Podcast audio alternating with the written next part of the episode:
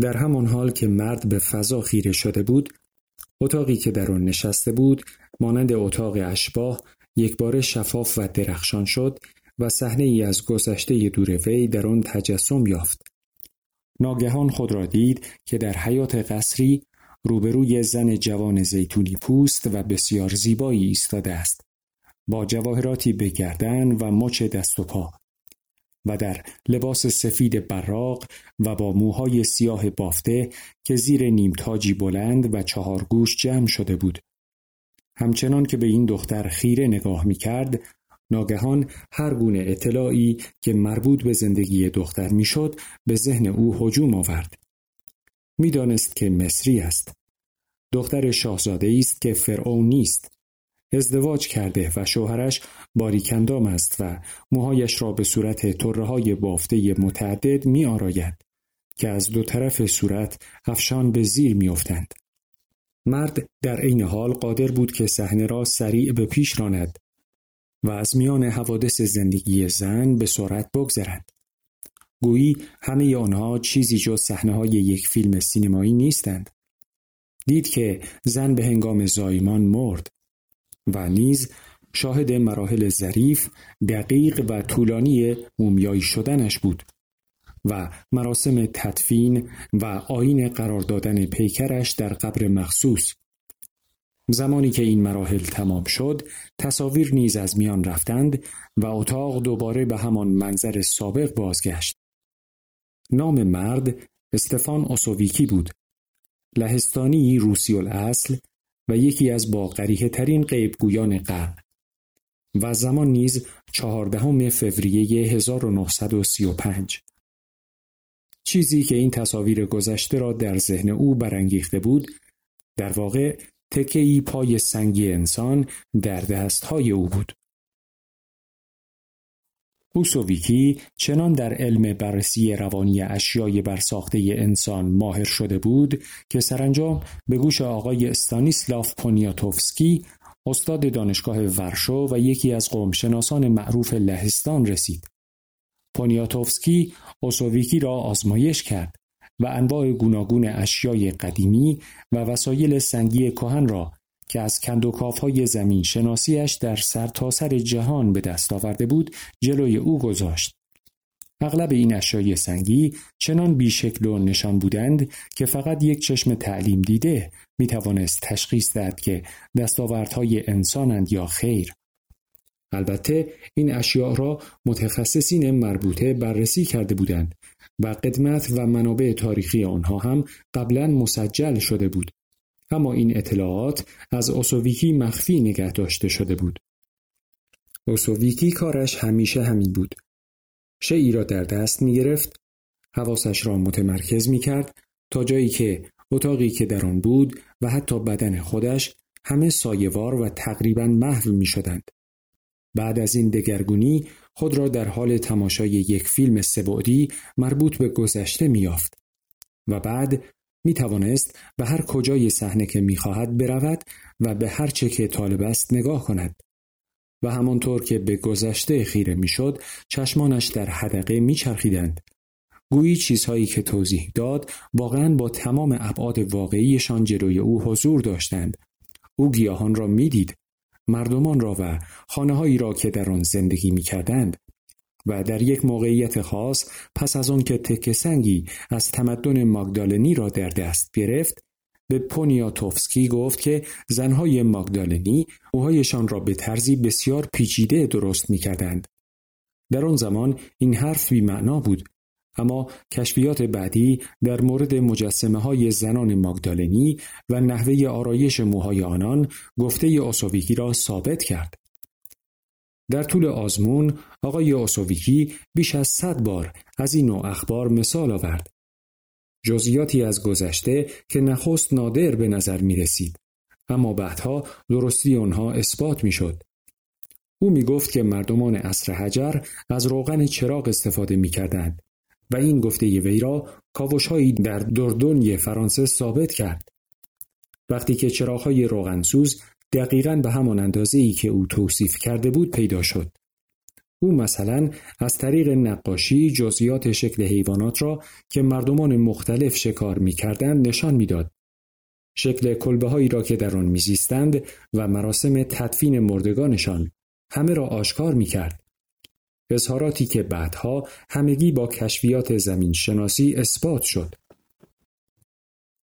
همکاری پونیاتوفسکی با اوسوویکی چندان استثنایی نیست.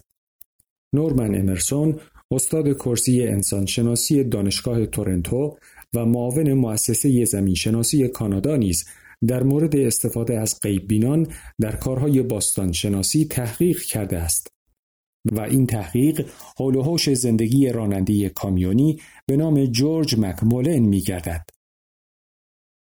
او نیز نظیر آسویکی قادر است از طریق لمس اشیاء به آنها تعین ببخشد و از آنها جهت نفوذ به صحنههایی از گذشته بهره برد.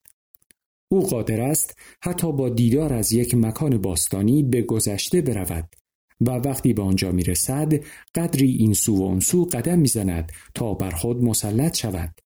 سپس شروع می کند به توصیف مردمان و فرهنگی که زمانی در آن نقطه از عالم شکوفا بوده است. در یکی از این موقعیت ها امرسون می بیند که مکمولن روی نقطه ای از زمین بایر ایستاده و تأکید می کند که این خانه اشتراکی بزرگ ملل پنجگانه ایروکوآی بوده است. امرسون مکان را مشخص نمود و شش ماه بعد ساختمان کهن را همانطور که مکمولن توصیف کرده بود از زیر خاک بیرون آورد. گرچه امرسون در ابتدا مشکوک و مردد می نمود، کار با مکمولن او را به معتقدی پروپا قرص تبدیل کرد. در سال 1973 در کنفرانس سالانه باستانشناسان کانادایی وی گفت که بدین گفته اعتقاد کامل دارم که من در باب اشیاء و بناهای باستانی دانش و اطلاعات خود را از یک قیبین مطلع دریافت کردم که اطلاعات خود را بدون استفاده هوشیارانه از عقل و منطق در اختیار من گذاشته است و سخنان خود را با این گفته تمام کرد که او گمان دارد اقدامات مگمولن افق جدیدی در زمینه علم باستان شناسی گشوده است. و میباید تحقیقات درباره بهره بردن از غیب بینی در کشفیات باستانشناسی را در درجه اول اهمیت قرار داد. گذشته همچون هولوگرام قابلیت هایی از این دست نشان می دهد که گذشته کاملا از دست نرفته و هنوز در قالب هایی که در دسترس ادراک بشری است وجود دارد.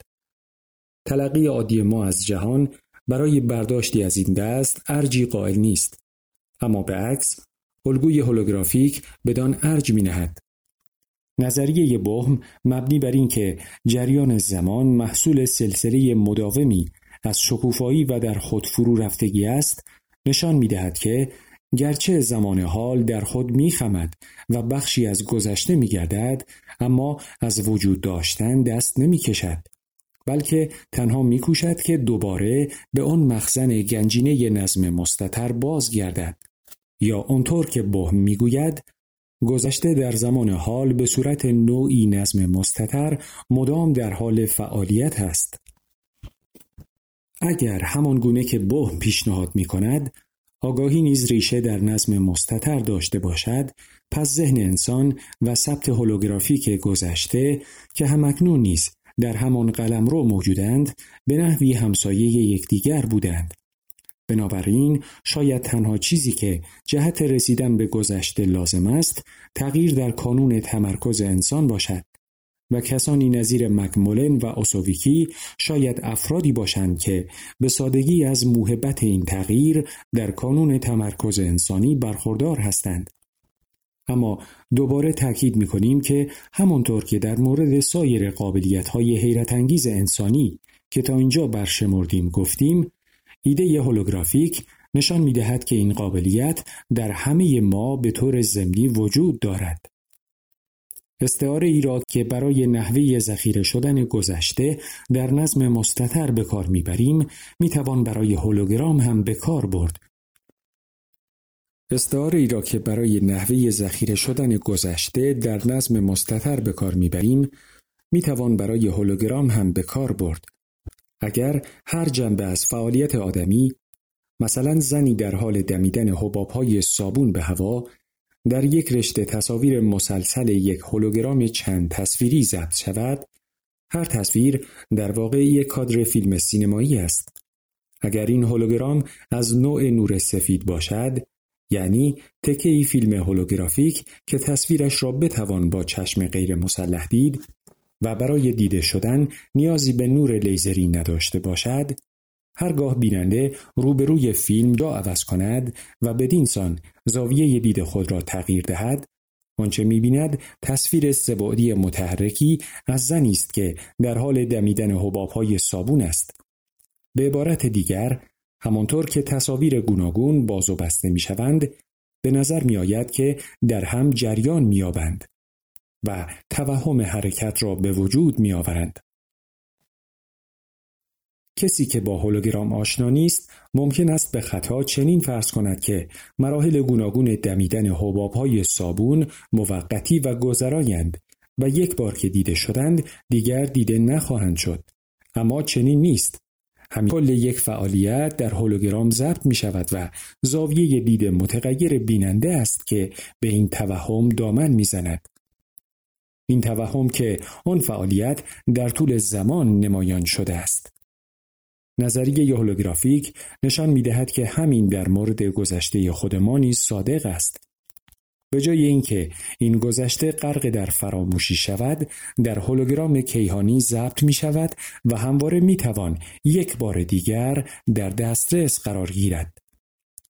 یکی دیگر از ویژگی های برجسته هولوگرام گونه تجربه گذشته شناسی کیفیت سبعدی بودن تصاویری است که باز شناخته می شوند. فلمثل ریچ قیبین که ضمنا می‌تواند اشیاء را روانسنجی کند می‌گوید که می‌داند. آقای اوسوویکی منظورش چیست؟ از اینکه می‌گوید تصاویری که می‌بیند همانقدر سبعدی و واقعیند که اتاقی که در آن نشسته است.